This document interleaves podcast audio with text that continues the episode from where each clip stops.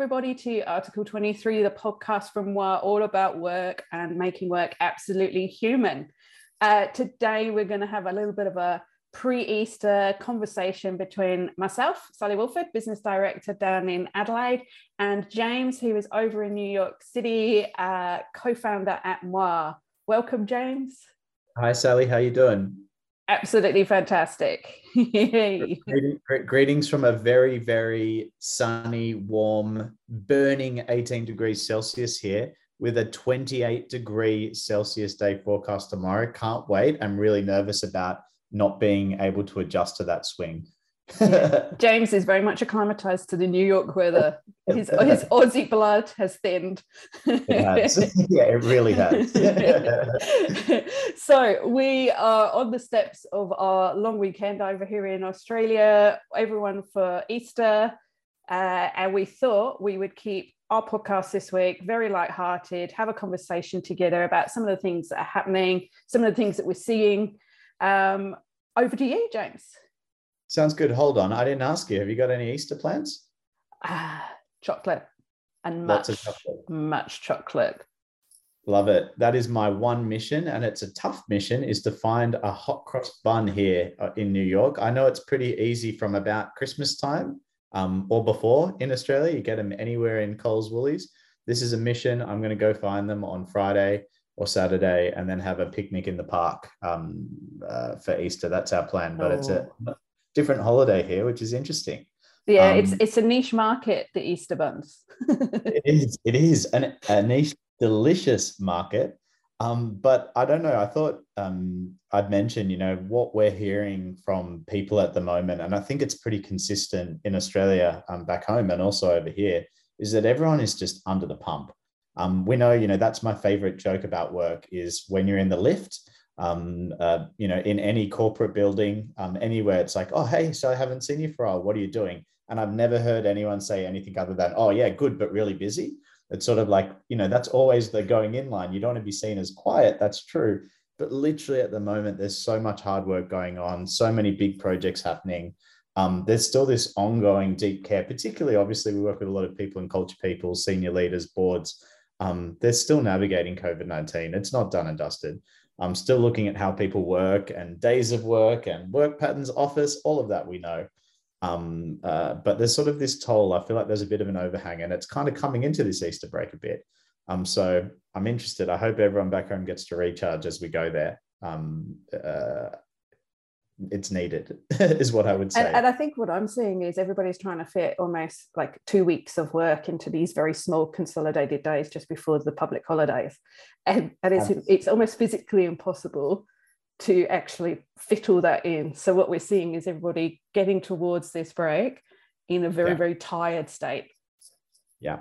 Yeah, I totally agree. And I think it's a tired state um, where we know we need to recharge. I'm hoping people will do it well we've still got that kind of whole backdrop going on, right? And it's kind of like oh, eh, there's always an interesting backdrop, but we've got obviously what's going on in Ukraine and the COVID situation. That's really, really big stuff um, to be thinking about and supporting in any way that we can. Then back home, like we talk about these things a lot. Obviously, there's an election, and so these things get spoken about too, probably more than ever before. They're kind of like the battlegrounds, but um, you know, interest rates look like they're going up um, pretty much. The market definitely thinks that they are.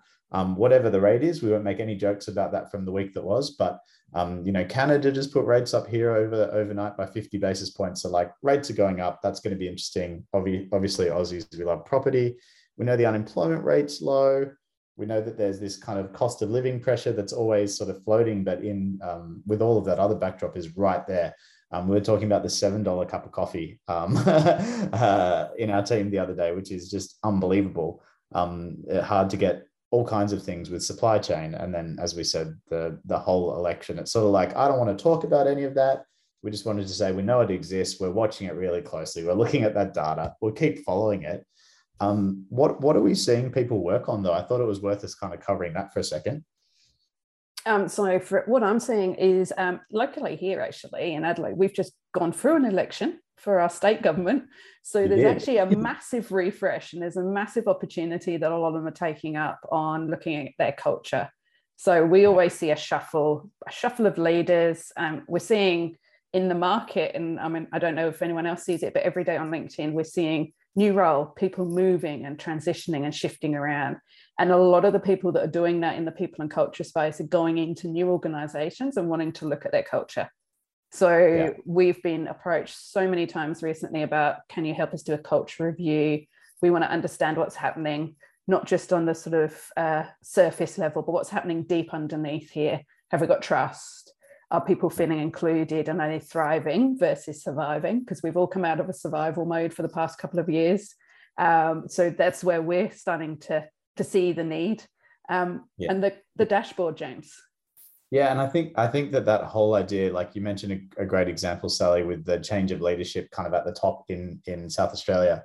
Um, we see that in organisations though too, right? Is change of leadership. Got to got to get you know feet under the desk really quickly, hands on things, meeting people, understanding what's going on. Um, definitely, you're going to do that in a really qualitative way.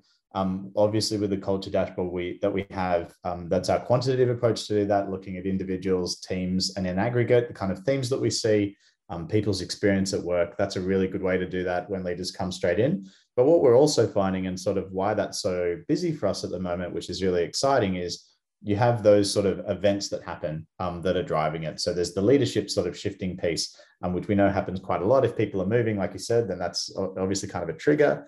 Um, we're seeing that mature businesses that want to do things differently have had a rethink of really looking at that um, quite deeply as well, what they can do differently, how they can respond to things in a changed world, and all of the above. So, sort of that mature organization. And then you've got um, different events like where organizations are coming together, whether that's a merger, an acquisition, some other sort of structure of getting people together, um, whether it's in an organization, corporate, government, all of the above but is basically how you're understanding what's going on with groups of people, how you can go eyes wide in, um, knowing how to bring them together in a really great I way. I think that that's the bit that I found really fascinating recently is how can you bring two different cultures together seamlessly? Yeah. Now, to me, that is there is a very much an art, but for us to be able to look at that and actually forecast what that might look like and the areas that you need to focus on to make sure that you can actually bring those two cultures together is super super important and yeah. something we love doing. I, I, it's my favorite work. I think it's some of the, um, it can feel really challenging, but I think we've got a great approach to do that and we're doing it really well and finding some amazing things out and some patterns and things like that, which are exciting. Um, what about diversity and inclusion? I know that's obviously always like a, a hot topic. People want to talk about that. Um, what are you What are you seeing in that uh, at the moment? I think we're we're seeing people move away from that sort of tick the box diversity bingo card to uh, broader identity. What does that mean? Who are individuals? N is one. You know, everybody's an individual. How can we actually play to their strengths? How can we actually look after them and, and things like that? And then um, more recently, I've seen a lot more discussion about neuroscience. Now, it wouldn't. We cannot yeah. go past April for the fact that it's actually Autism Awareness Month. So mm-hmm. I wrote an article about my personal experience on my son with autism this week. Uh, but that neurodiversity is a really, really key piece. And what we're seeing is not just an increased awareness of why you need to actually enable attraction and recruitment techniques, but also how can you support perhaps employees who've got children with autism or neuro, some neurodiversity of some sort. And equally, yeah. there's probably an awful lot of employees out there that are neurodiverse and don't even realize. Yeah. So when we talk about identity and inclusion, if we focus on the individual, we actually can capture that across an awful lot, a lot more. Yeah, I absolutely would shout out to the article that you wrote um, this week. Everyone needs to read it. It's an amazing um, personal take on your experience with your son um, as well. And then I think your point on neurodiversity and understanding and what we can do um, is is so well made. Um, we know that this will keep evolving, but it's becoming a much richer conversation. I think of what let's look at what people bring. that's that's what it is. It's really important. Um, it's good that we have these differences that we can bring to light.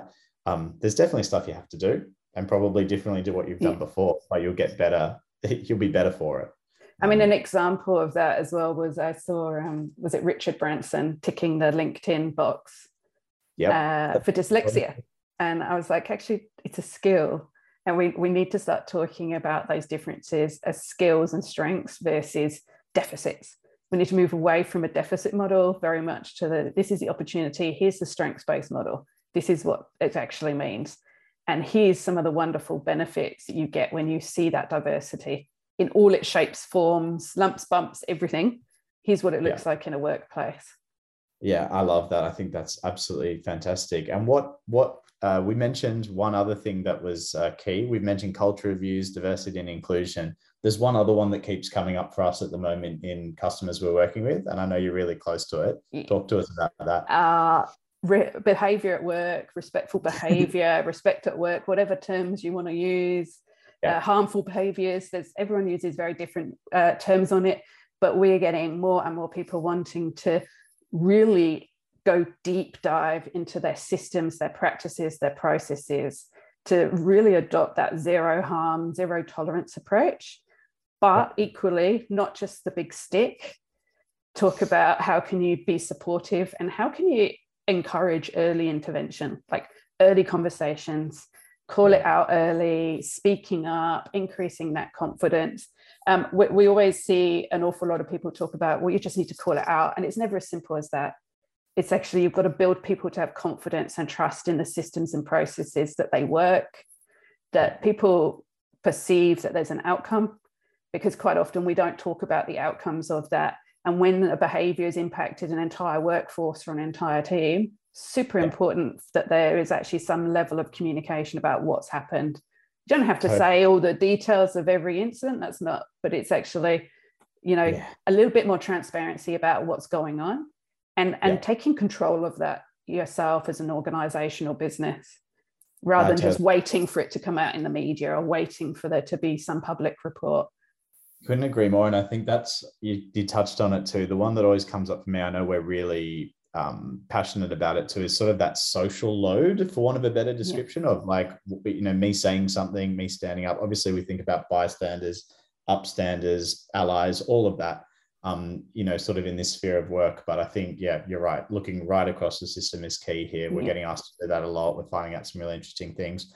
The one that I'm always, and especially at the moment, attuned to where I'm like, I just can't get it is gambling and casinos. I know we shouldn't talk about it. It's a minefield. Get all of that. Not talking about politics, not talking about, you know, not not picking on any one group or company or anything like that. But I'm like, when you look at this, this is ugly. We've got people that are addicted and sick. We've got people that are doing highly questionable uh, practices, limited accountability. You read people at an inquiry that still have their jobs. And for me, I'm like, I just can't can't do it. You know, we use the pub test or the decent human test, and I'm like, I'm really question um, question these going forward. Uh, it's complicated. I know we said we were going to be a bit lighter on the lead up to Easter in this podcast, but I think we've covered some pretty good ground there anyway. yeah, and I think uh, I think what we need to do is share share the load. Like we know that this is everyone's experiencing it, so it's not you're alone you know you're you're having to do all this on your own every single organization is having to carry a heavy load at the moment but yeah. it's very important to take a break your Absolutely. well-being your safety your mindset you've got to have a break. And easter is this opportunity to take that break right now. I couldn't agree more. And so we've got a few plans. Yours is eat chocolate. Mine's eat hot cross buns. But i reckon that's a good plan. And i look forward to seeing you next week after the break. Excellent. So we are signing off. We wish mm-hmm. you all a fantastic break, however you choose to celebrate it, whatever you choose to eat over this coming long weekend. But above all else, enjoy yourselves, get some sleep, get some rest, and we'll see you after the break. We got to do the sign off, Sally. It's a big moi from us. Moi from us.